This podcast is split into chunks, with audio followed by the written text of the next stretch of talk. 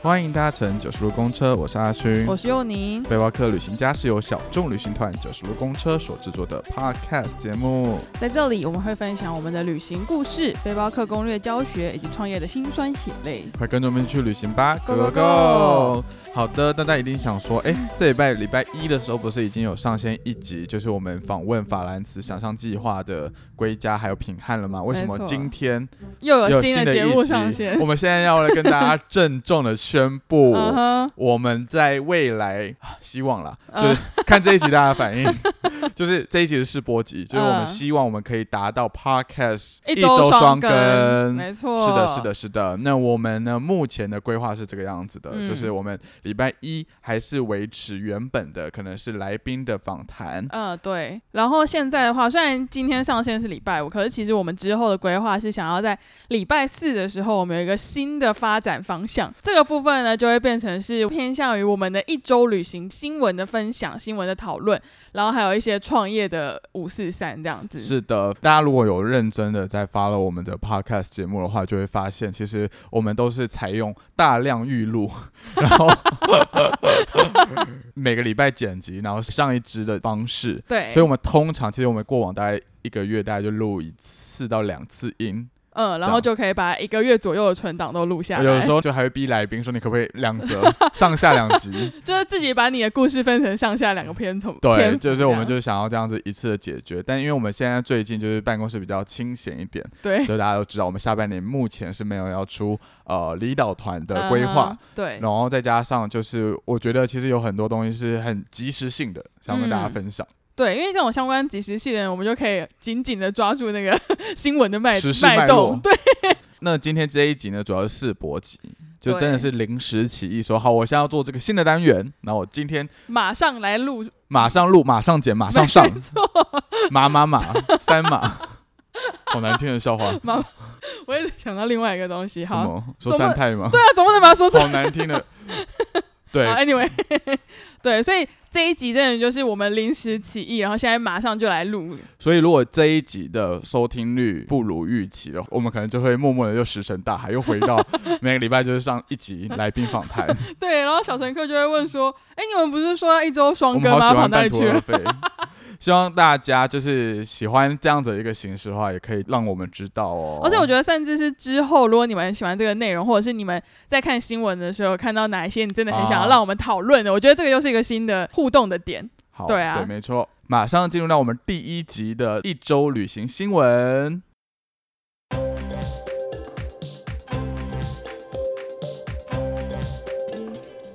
意大利人不吃达美乐反攻披萨发源地失利，关闭所有分店。全球披萨连锁业者达美乐，他在十日十号的时候宣布说，他即将要退出意大利的市场，并且关闭所有意大利的达美乐分店。达美乐的美国总部，他在七年前进军了意大利，他们想要用美式风味的披萨反攻发源地，但是意大利的消费者并不买单。再加上近两年的疫情爆发，营运更行艰困，所以达美乐的意大利经销商在今年四月的时候，其实就已经先申请了破产。当地的食品业通讯媒体 Food Service 指出，达美乐自上月二十号起已经停止了所有门市的营运。我我先说为什么我想要挑这则新闻，嗯，因为我看到的时候就觉得意大利人真的好傲娇，因为这已经不是第一则关于一些国际大品牌进入到意大利然后撤出的新闻了。所以除了达美乐之外，之前也有发生过其他的连锁案件吗？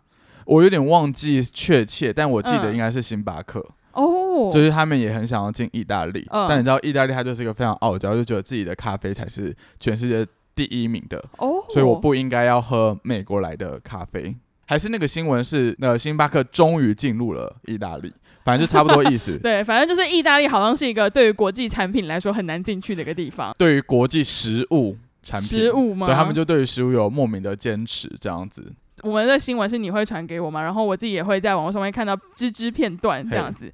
我那时候看到的时候，我其实心里面第一个在想的事情是，达美乐怎么有勇气进去意大利？真的吗？对啊，你不会这样觉得吗？不会吧，这样就很像是今天有一个外国的品牌想要进来台湾卖手摇饮料，但我觉得以台湾人的个性就是会买单呢。哦，会吧？我觉得很难说哎。我觉得今天如果是韩国的珍珠奶茶店要进来台湾，台湾一定会跟风。哦，对，好像是有这个道理。啊，你要想是哪个国家进来，或者是比如说像日本的牛肉面店，好了，假设进来台湾开分店，我觉得也会是蔚为风潮。就是台湾人就喜欢一些国际上的食品，台湾人就是喜欢日韩的食品。那如果是其他地方啊，泰国之类的，你说泰国进的品牌进来不卖泰国料理，反而卖台湾料理之类的，卖泰国卤肉饭，对啊，我觉得也会 也会是一个风潮，一个风潮，嗯，对啊。可是可是因为一想到意大利，就是因为毕竟。除了达美乐之外，之前不是会看到有一些人说什么意大利的披萨他们要怎么做，然后就惹毛了意大利人吗？所以我就想说，为什么达美乐会有这个勇气想要进去意大利里面？我觉得对于意大利人而言，我不知道大家知不知道，就是意大利的正统披萨跟美式披萨是两码子事情。我不知道哎，意式的披萨是。意式的披萨是很薄皮的，嗯，然后也没有那个边边角角，你知道吗？你说外面那一圈气死？对，就是大家永远把它丢掉的那一圈，嗯，对，然后就是很薄很薄，然后比较偏脆的那一种口感，嗯，酱料的部分的话，也不会像是美式披萨加这么多的 cheese 在上面，嗯哼，对，因为其实我觉得美国的披萨就是很 boring，它就是皮很厚，然后再加上了一堆的 cheese 这样子放上去烤。相对起来，它其实是一个没有那么的丰富，然后吃完又会很饱、很生气的一个美国料理。那你吃过意式的之后，你会它的它的卖点是它不会吃的那么饱吗？我觉得吃完之后不会生气哎。其 实我不知道你你你每次叫达美乐吃的时候，你会不会觉得就是吃完的时候有一阵空虚感袭来？好，我不会。真的假的？我真的不会。就你就吃个两片到三片的那个 slide 之后，你就会觉得哦，好空虚哦。我不会到觉得空虚，我觉得蛮 好吃的。好吧，你可能不懂美食，所以所以我才想说，美式的披萨，如果你觉得很 boring 的话，那意式披萨到底对你来说是怎么样子的一个好吃？我说不上来，好敷衍的，我真的很不 适合去主持。你不要说服我吗？我觉得，我觉得我可能是因为你这吃过窑烤披萨吧？有，我觉得那个跟意式披萨比较相似。嗯，就它会有一种碳焦味，因为达美乐那些东西它就是做素食嘛，所以它就是有外送啊、微波的，所以每次拿到的时候它一定不会是热腾腾的。嗯，对对对。但是意式披萨，我不知道，可能是因为都是在店里面消费，所以每次都是吃到最新鲜、最热的，这就好好吃哦。我这边要跟大家推荐，就是上几个礼拜我跟那我们的其中一个小乘客去在台北吃饭，嗯，然后他就找了一家意式披萨店。好好吃，我觉得它是全台湾最好吃的意式披萨店，但其实是台湾人开的店。你是说你那天发给我们说惊为天人的那一间吗？对啊，它其实是台虎精酿旗下的披萨店。对不起，我对于 我对于这些餐厅，我觉得真的是一点涉猎都没有，就想说我不会吃美食，不好意思。反正他就是在那个信义区的国泰大楼里面，嗯，对，然后他就只卖披萨，单纯披萨跟个酒水这样子，他没有意大利面，没有没有没有，他就是单纯。然后他就是因为他有点像半户外的空间，所以他的那厨房就是你完全看得到，然后里面就是一个很大的窑。窑炉窑烤，那个吃起起来的感受就是跟达美乐或必胜客那个差非常非常的多。哦，因为你知道达美乐跟必胜客他们是有一个类似铁的，然后一个输送带吗？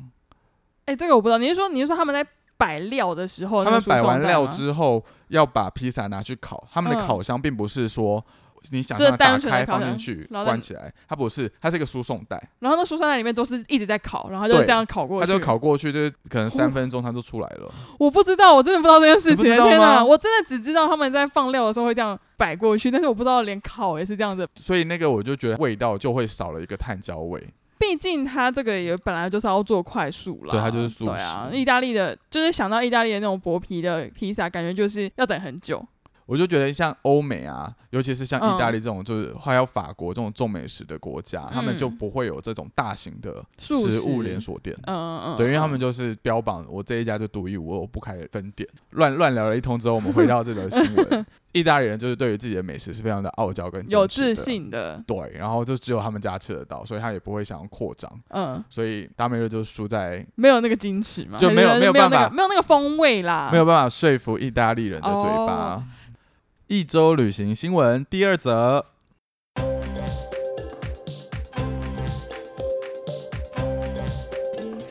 要去柬埔寨看阿公阿妈，航警举牌别当猪仔，劝不回两个孝孙。针对国人听信高薪前往柬埔寨淘金，却从事诈欺，最后沦为了猪仔的新闻事件频传。航警局从十一日派员在桃园机场的柜台举牌宣导，但是仍有两位民众宣称，祖父母移民柬埔寨多年，不顾航警苦口婆心劝阻，执意前往探亲。这个新闻呢，最近非常的沸沸扬扬，连我们的办公室都收到了电话关心。对，就是因为其实昨天下午，就是我们接到了一个电话，打到了我们的公司公务机里面。因为那个时候是木星接的，我就想说，为什么在讲柬埔寨的事情？是怎样想去柬埔寨玩嘛？对，好像听起来这个时机点 听起来就是他想要包团去柬埔寨，对，或者是他想要问说我们有没有这个行程，然后他想去。然后木星就一直说，哦，没有，我们现在只做。对国内啊，做国旅，对对对对，挂了电话之后才发现，刚刚打电话进来的那个原来是青浦的派出所，就我们辖区的派出所。对，就是这个柬埔寨的新闻频传嘛，就打来旅行社关心一下，怕我们是共犯，就是我们帮忙安排柬埔寨，然后骗人去机票，对。所以他就有打电话来关心这件事情。所以我猜应该就是像内政部可能有规定说，也不是规定啦，就是有下指令说要各辖区的辖区的派出所要关心一下你们的那个旅行社。对，我昨天就说，那青浦这边很好管的，他就只有管两家。只有两家旅行社要被管。对啊，就是管在这。但其实我觉得很神奇，因为公司虽然我们办公室是设在这里，但是我们的就是立旅行社这个在凭证，对，在凭证。那为什么青浦的派出所会直接找到我们？我昨天有想到这件事情。对啊，但是他代表是他一定是看 Google Map 啊。哦，就青浦搜寻旅行社，对啊，一定是这个理由啊。所以，所以他不是拿到什么内政部的名单，就是说，不是。我觉得，哎，真的哎。对啊，那观光局应该要提供名单吧？对啊，观光局应该要提供给派出所啊，让他们才可以好好管理这些辖区。不能骂观光局，我们没有骂他，我们希望 他是老板。对，观光局加油。好的，那之所以会挑这一则新闻呢，是呃，大家相信在这一两个礼拜一定看到相关非常多的类似的新闻，真的。对，然后因为我跟我男朋友有讨论到这件事情，嗯。那一天呢，反正他就是很着迷于这件事情，就开始在研究，然后就看了一些政论节目。嗯，然后那个政论节目呢，其中就有一个名嘴，还是什么旅游达人，什么什么鬼之类的。然后他就说什么哦，大家现在啊，呃，去这些国家不要想的像是疫情前去那个国家一样，已经物是人非了，嗯，完全都不一样。疫情之后啊，这些国家什么柬埔寨啊。越南呐、缅甸呐这些国家呢，都已经被就是有点类似黑道控制、控制、把持。对。然后他说，就算是观光热区，比如说像柬埔寨的吴哥窟，或者是像缅甸的仰光等等的，都是其实你今天就算是一个游客走在路上，都有可能被掳走，或者是被绑架走。嗯。呃，我男友就觉得非常的可怕，然后就说希望我不要去这些国家。可是。我然后我那时候就有跟他小小辩论一下，因为其实这些地方我都去过。对，的确，因为我是疫情前去的，我也没有感受到危险的那种氛围。然后尤其是我很难想象吴哥窟这么观光，真的是观光到不行的地方哎，到处都是欧美游客，嗯，然后饭店啊，然后 for 观光客的小吃店啊、旅行社啊、咖啡厅啊等等的，那个地方会有走在路上就会被随便的带走吗？吴哥窟这个新闻我倒是没有发漏到，但是我有看到有新闻说，就是甚至是现身说法，说什么他那个时候在泰国旅游，就甚至是在泰国这种观光，一直到现在他疫情之后，他算是观光恢复的非常蓬勃一个地方，就还是会有人被掳走这个新闻呢。你有发漏到这件事情吗？我没有哎，真的假的？因为那个时候我看到泰国的时候，我真的吓歪。我想说，泰国这种地方也会有人去录，带去什么柬埔寨之类的。可是我就想说，我们现在做多少朋友在泰国玩或者定居在泰国？嗯，所以我现在的观察是，其实这些东西都是台湾政府在做，就是它有点是内宣。就是让大家不要出去，没有，那不要出去，但不要去柬埔寨，柬埔寨就防止这件事情。所以你会看到这个新闻的热度持续了这么久，然后各种不同的角度的新闻都有。除了像柬埔寨本身，像你刚刚讲的泰国啊，或者整个节目这些，他们一直都在讨论。我觉得那个就是台湾政府现在是要透过这些管道去让可能差点要被受骗的人，先就是把它挡住。的在这种概念，可是你说实际上真的有发生这件事情吗？我是打一个问号的。我比较相信的是报道者的，就是一家媒体嘛，报道者他们的报道，因为我觉得那个就是有凭有据，他有拍到照片，他有拍到呃实际的对话内容，然后还有去采访到受害者，嗯，然后采访航警局。采访航空公司的地勤，嗯，我觉得那个就可信。可是你说的，像无论是刚刚讲的那个政论节目，或者是你讲那个泰国，他甚至没有照片吧？他照片甚至会是示意图，嗯，说这个是放什么图库出来的。嗯，因为因为其实最一开始我 follow 到这件事情的时候，是我看到一个 YouTuber Bump，你有你有你有 follow 到这个吗？他他那个时候他不是。一 PO 了那个影片上来，其实这件事情是还没有上新闻的。嗯，他 PO 了大概一个礼拜之后，新闻才开始发，对对，甚至是新闻才开始转发他的影片。因为正常来说，不是新闻一嗅到这种很有话题性的东西，他就会马上播嘛。然后那个时候就说，在 YouTube 底下的评论就有人在讨论说，政府现在因为。可能要选举的关系，所以他不敢把这件事情闹大。哦，对，因为因为毕竟真的台湾政府在那边其实是没有办法帮到怎么样让他们回来这件事情，所以其实那个时候是有这样子底下的讨论正在发生。但后面这么发酵到这么不同地方的观点，我自己是反而不会到觉得是台湾政府在操弄。哦，对我觉得这是真的，看下来他们很大部分的人会被骗去的原因，都是因为大家被高薪给吸引。嗯，对吧？就是真的会主动说我要去，不是吗？我觉得是同才。同他说要去柬埔寨，然后就说走来去赚钱，这样不是不是不是，他是被朋友骗去的，他朋友已经先被骗去了。嗯，就是最开始的那个时候，可能是真的是你讲的，比如说高薪，嗯，生活所迫，巴拉巴拉，所以有一群人进去。嗯，但是进去之后，他到了柬埔寨之后，他还是要从事诈骗的这个事情嘛。嗯然后你如果要换回来，或者是要怎么样的话，你必须要把更多的朋友骗到柬埔寨来。嗯嗯嗯。所以他就会去用他的，比如说 Line 啊，去找他的朋友，这样骗过去。所以一开始朋友当然会还是有点找戒心，会觉得说这是不是诈骗或什么的。但是毕竟有一个认识的人在那个地方担保。哦，对，对，所以我我就看那个报道，他就说大概只有十趴的人是真的因为高薪嗯才去的，剩下九十看报道者的嘛，对报道者的哦，剩下的九十八其实三号都是因为朋友或者亲属。在那个地方，就有点像直销下线的感觉。我觉得是，就是会，呃，就是你骗了一个人去之后，你要再骗十个人过来之类的。对，就有点这样子。然后因为你出去，假设根据他们的报道，你可能如果真的要还回自由身，赎回自由身，你可能要有一百万或者是三百万台币。嗯，所以对他们来讲，那那再找十个人进来，他就有三千万了耶。嗯，我觉得回到旅行这件事情上面，我觉得旅行一直都是有风险的，无论是在疫情前、疫情后，或者是这件事情爆发之前、爆发之后，的确全部都是有风险。嗯，只是就是看你承担风险的能力到哪里。真的，所以我就跟我男友说，我不太可能不去这些国家。对啊，怎么可能？就是我这是我的工作，就像讲的，我要怎么去避免这些风险？就比如说，我以前可能在没有这件事情爆发的时候，我会愿意去尝试去一些真的比较偏僻、台湾人比较少去的一些乡镇，有点就是背包客的冒险精神这样子。但现在可能就会比较乖。就是还是就是在观光客在的地方就好了。对，就是去一些比较大的城市这样子，然后可能就会是结伴而行，嗯，不太敢一个人这样子走来走去。嗯对对对，就是我觉得都有风险啦，只是你要怎么去承担而已。我我没办法百分之百的确定这一些新闻有多少 percent 是真的，有多少 percent 是假的，但我相信。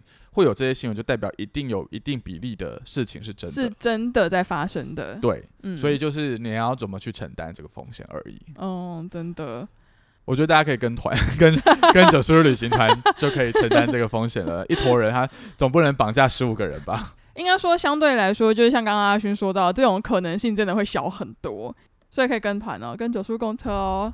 莫名其妙的广告夜配了一下，对。好的，那我们这个礼拜就是跟大家分享这两则国际的旅行相关新闻啦。没错。那接下来进入到我们第二个环节——创业碎碎念。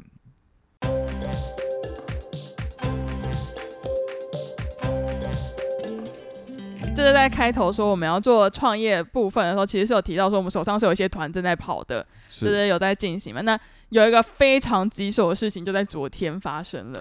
哦，我真的就是因为这件事情，就觉得啊，做国旅团真的好累。真的，我觉得自从在做国旅团之后，每天都在遇到这种事情，然后每天有点夸张了，但我就时不时就会遇到这种，就是很临时、很紧张的事情。对，好，呃，我们其实下个礼拜我们本来是有一团蓝雨团要出，因为它很急，就是下礼拜有，我记得好像是礼拜下礼拜四、礼拜五的时候，我们就要出发前往蓝雨了。结果我们有一个合作的住宿房，他就跟我们说，套房其中一间其中一间套房大漏水，他们没有办法处理，或者是他们要处理是没有办法在下礼拜我们抵达之前能够把它处理好的。其实他就打电话跟我们说，哎，我们这个套房可能就是有这个状况，就是问我们可能要怎么处理这样子。因为毕竟我们在蓝屿的套房，我们算是小乘客有加价。如果你没有加价，我们就是住背包客栈。对，没错。然后反正他这个小乘客他就是加价了，然后他已经抓了这个套房之后，就发现啊少现在少了一间套房，完了完了完了，好尴尬，好尴尬。的，而且大家要知道的是，现在离岛啊，无论是蓝屿或者是马祖，都非常的饱和，非常抢手，不管是什么住宿，基本上都是爆满的状况。蓝屿就会是躺着赚。如果你是民宿老板的话，基本上真的是这样子，就是因为现在就大量的台湾游客会进入到蓝屿这个地方，所以其实住宿都是很早以前，至少四五个月前就先抓着的了。基本上这些房间都会是我们在确定出团日期的时候，我们就会马上先抓下来，然后再开放报名，因为。我们要先确定我们有住宿，不然 对，不然的话带着小乘客过去，发现没有住宿，就更尴尬了。刚刚讲的嘛，这是加价的，所以就是怕如果说我们也不太可能把已经加价的小乘客挪到背包客房，而且又是下礼拜的事情，你也不可能跟他说哦，不好意思，因为现在没有地方住，所以我们要取消。对啊，不太可能，呃，超不可能。小乘客要如何接受这件事情？而且同一团里面可能那么多人都知道加价话，那你到底要让谁退回去？昨天真的是焦头烂额哎！我们打了一整个早上的电话，莫行了。我也有打几通，就打了好多电话。我们真的是打开 Google Map，一间一间的找。我们是先找我们呃有合作关系的旅店，那基本上一定都是客满了，因为之前也问过，我们就是赌一个他有没有可能有客人突然取消取消，然后还有多出一间套房，但结果都是没有。不然就是，比如说我们是十九、二十二一晚上要住嘛，可能就是十九有二一有，就是二十没有。对，什么意思？然后我们真的是一家一家的找，一个一个打电话，然后每一个都是没有、没有、没有，完全都没有。我们几乎把所有东青部落的所有民宿、旅馆、背包客栈全部都打遍了，就是没有。昨天手上我有其他事情在处理，所以我就一直听到木星在打电话，然后阿雪加入打电话的这个阵容里面。真的是惊呆嘞！就是真的是不管打哪一间，都是说没有房间。就是在最最最后呢，我打到了一家新的旅馆，嗯，然后那家旅馆呢，他就说，呃，他们只剩下一间背包房，但背包房它不是不是像六人四人，它是只有双人的背包房，只是是上下铺，嗯，然后也是套房，对。然后我们要不要？那我就说，呃，可以先帮我保留吗？然后我们问问看小乘客可不可以，因为其实我不确定。要加价的这些小乘客，他们本身是什么样的关系？如果今天是情侣的话，当然还是会希望可以睡一张大床嘛。那如果今天只是好姐妹一起出来玩，或者怎么样的话，那的确可能上下铺对他们来讲就比较可以接受。对的，对，所以我们就先询问，就看了一下加价名单，然后就有一个是。看起来应该是姐妹吧，搞不好也是情侣啊，不知道。但是 至少看起来应该是朋友出来玩。对。然后问他们这样子可不可以？真的是知道了这个房间有的时候，我们真的是各种方式想要联络到这一对小乘客，又打电话啊，然后又写 email，最后又在那个 LINE 的官方账号上面询问他们。对。焦头烂额，就是很担心说他不接受，因为我真的已经把所有东青部落都问完了，所以如果他真的不能接受，我们只能往。其他部落去寻找，觉得都很机会渺茫啦。对行程来说，就是如果我们的小乘客住这么远的话，对随行人来说也很难抓这些小乘客。对，是啊，是啊。中间还发生一件非常好笑的事情。嗯。后来那个小乘客就我们一直联络不到嘛。对。对，但我就想说，那不管，我们先把房压下去。对。然后我就打电话给那家旅馆，我就说，哦，哦，我是刚才打电话。有预约的，然后我就想说，我想先跟你确认，说那间房可不可以就保留给我们这样子。然后那个旅馆的老板就说：“啊，那你可能要尽快跟我确认，因为刚刚才在你们挂电话的没多久，有另外一组人压一模一样的日期，一模一样的房型。天哪！然后可是我有跟那他说，我们先打电话的，九十五先打电话的，所以呃要先看我们这边有没有要。嗯，对。然后我就说：哦，那。”抓起来，没有，我就说日期一模一样，然后又在我们挂完电话之后马上打，他会不会是我们的人啊？嗯嗯，然后他就说啊，不是不是，绝对不是你们的人这样子，然后我就说是吗？这也太巧了吧？这怎么可能就是马上瞬间要？对啊，对。然后他就说，可是那个是我们这边蓝宇自己的旅宿业者呢。哦。然后他说，该不会是 Elaine 吧？嗯。他说不是，不是，不是，是另外一间渔夫的。然后说，那就是谢恩喽。嗯。那就是我们的啊，因为我们原本就是漏水的那一间，就是谢恩他们家的，所以我们那个时候其实是分头在找。对，谢恩帮我们找，我们这边也自己找，一类也帮我们找，对，所以其实都是同一组人要同一间房间，对，就是所有人都在抓那那个那几天呢，然后我们就跟他说，好，那不管怎么样，就先帮我们把它保留下来，对，没错。那最后我们也是有幸运的联络到小陈，跟他们也觉得 OK，可以接受。但因为我们这边就是因为我们家套房是需要加价的嘛，对对对，但我们就是有退还给小加价的部分就有退还给小乘客啦。但其实那个房间还是贵于我们一般的背包客房，嗯，对，所以其实有点多余的费用还是我们自己吸收。我最近真的好爱花冤枉钱哦。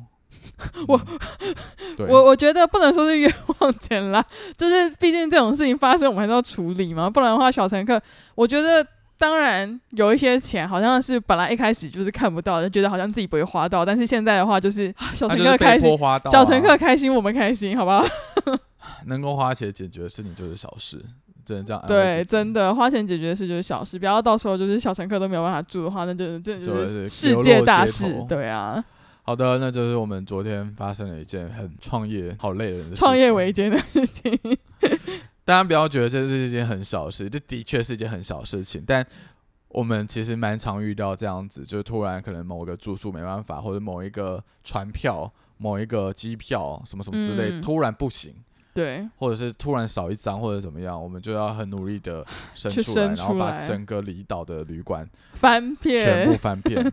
然后每次做这件事情都觉得好消耗精力哦，好累，真的真的是超累。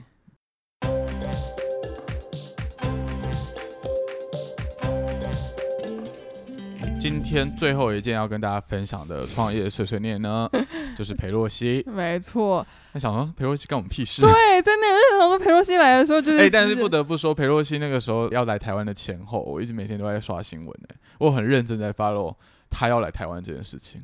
那你 follow 的理由跟原因是什么？一方面是在赌他到底敢不敢来。然后第二方面是，我也蛮想看中共那边的反应的。哦，就因为我也有发了一些中国的我们讲博主，嗯哼，对，然后他们就是会还是会评论一下两岸现在的现况嘛什么的，我就不觉得从他们视角看这件事情是很有趣的。OK，所以其中我有在 follow 这个博主呢，他就对于裴洛西要来台湾这件事情是非常嗤之以鼻，跟他赌他不会来，对，因为他赌说他来的话，中共军机一定会怎么样怎么样怎么样，嗯嗯嗯，然后结果他就是来了。哦，我跟你说，我就是因为我很多中国的朋友，就是那种不是很深交的那种朋友，就是比如说就是讲过几句话那种中国朋友。那个时候裴洛西来台的当天晚上，你知道我那个朋友圈有多荒谬吗？怎么样？每个人都说，有有一种人是说啊，没事啦，我们明天就看中国要怎么反应这件事情。他们一定是今天太晚了，然后什么隔天才要。共共军在睡觉，也不是说在睡觉，他就说。哎，现在裴洛西真的降落了，那明天真的有这个理由，正当的理由可以来攻打台湾了。对，然后第二个就是说，呃，如果什么国家需要我，我一定提着枪上去打仗什么的，就类似这两种发言。然后我就觉得很好笑，我就那天晚上一直在刷我的朋友圈，然后刷刷看大家到底要说什么之类的。我还我还特别为此下载了微博，哎，真的假的？我没有下载微博，我之前就有微博了，可是就是离开中国之后就再也没有用，然后就把它删掉。可因为我真的太想要看这些网民他们到底是什么反应了。然后因为我的微信最近又登不进去，所以我我又看不到大家的生活圈，所以就只好就下载微博来看大家对于这件事情的反应，这就是好好笑哦，很有趣。那天晚上你知道还有一个就是关系稍好一点的中国朋友，然后本身是在就是中国当消防消防役的那些人，他就说消防员，对，他是消防员，但是他们好像是也是他们的制度跟我们不太一样，他好像也是半当兵的那种感觉。对他就是在佩洛西降落的那一瞬间，他就跟我说。听说有一架飞机被击落了，是真的还是假的？我说 什么意思？什么意思？我就说没有啊，怎么会有这种荒谬的事情发生？然后他就说哦，好吧，那应该又是那种假消息，要振奋我们自己的精神吧。我觉得很好很好笑的事情是，就刷微博嘛，然后他们就会很喜欢引用什么，你知道吗？引用中天跟中视的新闻报道。然后因为那些中天，他们就是有既定的一个视角跟他们的新闻观点嘛，对他们的立场非常的鲜明，所以他们在路上采访的那些路人也都是挑过的嘛。对，或者是他们会说什么台湾学者、台湾专家、什么台湾人民 对于这件事情的看法，什么什么之类的。那我就想说，不是啊，就是至少我在我的同温层里面，跟他们完全是持相反的意见。对啊，你知道那天晚上我真的是多 刷的多开心，但是当然相对还有另外一方面，其实也是蛮担心的啦。有一点点小小紧张的感觉，对，真的真的是当天晚上会有点紧张，就是想说会不会就是真的趁我们睡觉的时候发生什么事情之类的，要赶快跑到不知道跑到哪里去，防空洞之类的吧。但是这件事情很好笑的是，后来佩洛西离开亚洲之后，中共不就是在台海的周围就是做一些军演活动吗？这些军演它形式又比一九九六年台海危机还要来的规模更大。嗯，对。然后呢，这件事情呢，反而是造福了我男友。怎样？就我男友他是在家印度商做 HR 嘛，嗯，对。然后所以他其实是需要去办理一些印度人来台湾的一些手续。哦，对。就是反正那那一个晚上呢，他非常临时的收到有三个印度人要来台湾，就是工作，说要帮他办一些什么工作签证啊。你说当天没没有到当天，可能就前两天知道这件事情。嗯嗯嗯。可是他就是得加班去处理这件事情，然后已经处理到十一点多了晚上。嗯。十一点多的当下呢，他突然收到通知，那三个印度人不来台湾了。Why？该不会是因为军演吧？对，他们担心飞机被炸吗？不确定是因为飞机取消，嗯，还是他们看到现在的台海现状不敢来。嗯，所以 anyway，收到这个讯息之后，他就马上下班了。然后他就说他是小确幸，裴洛西来台最大的受益者。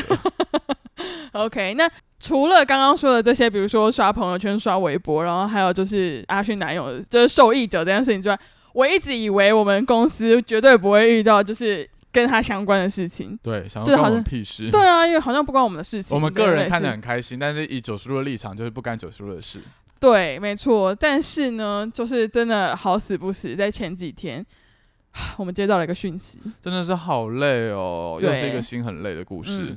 呃，不知道大家有没有记得之前我有提到说我去马祖，就是因为因为五据点他们没有办法继续经营，我去马祖做一个再探看的事情。对，本来下半年的话就是中秋跟双十收掉了，我们只剩下下个礼拜原定要出团的这个马祖团，就是又需要帮他们安排一些我们的配套措施。对，结果结果结果，我们在礼拜一的时候就有收到这个包团主揪的讯息。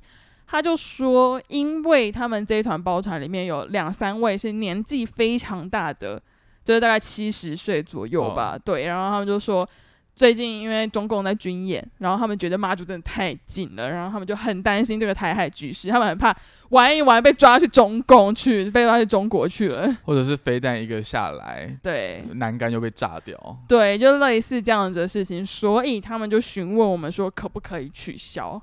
就在出发前的一个礼拜，对，我要发疯了。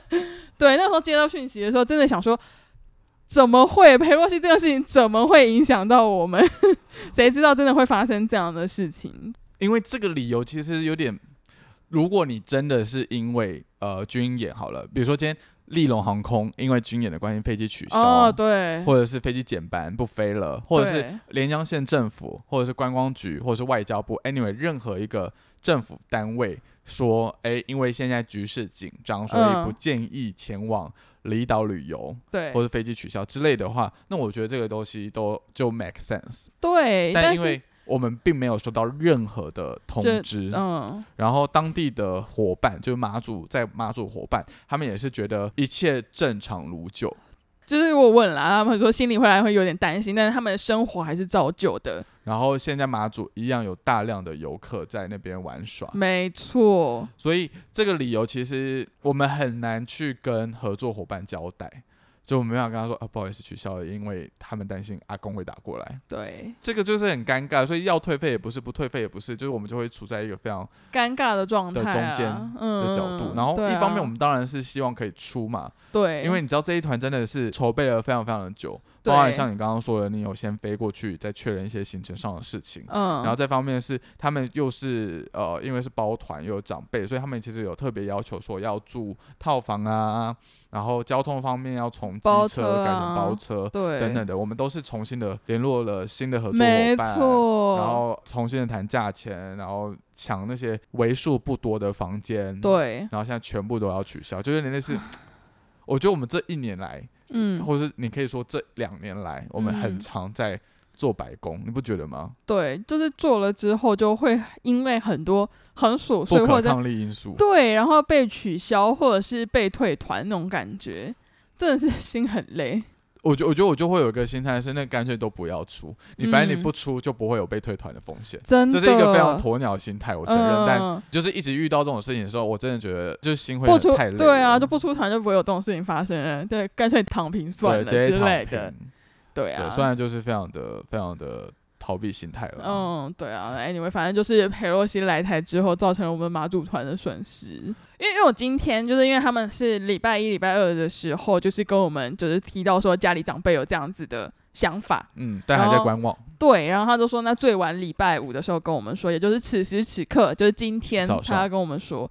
所以今天早上我们接到讯息之后，就开始慢慢的一个一个联络我们马祖的伙伴。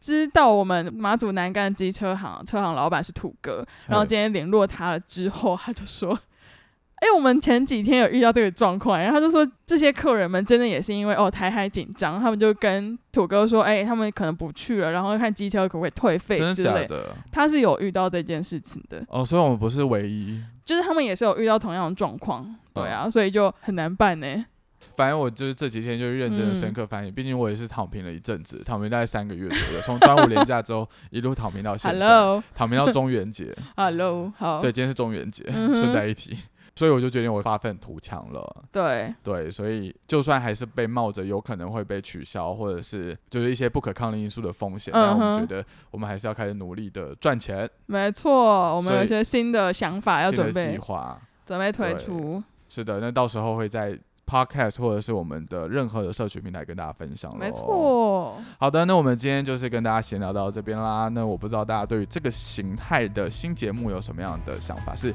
喜欢呢，还是觉得哦有点太琐碎？嗯哼，或是觉得太。太个人太无聊了，没有人想要听你的观点。对，没有人想听哦。或者我们讲了一些很错误的资讯，或者政治不正确。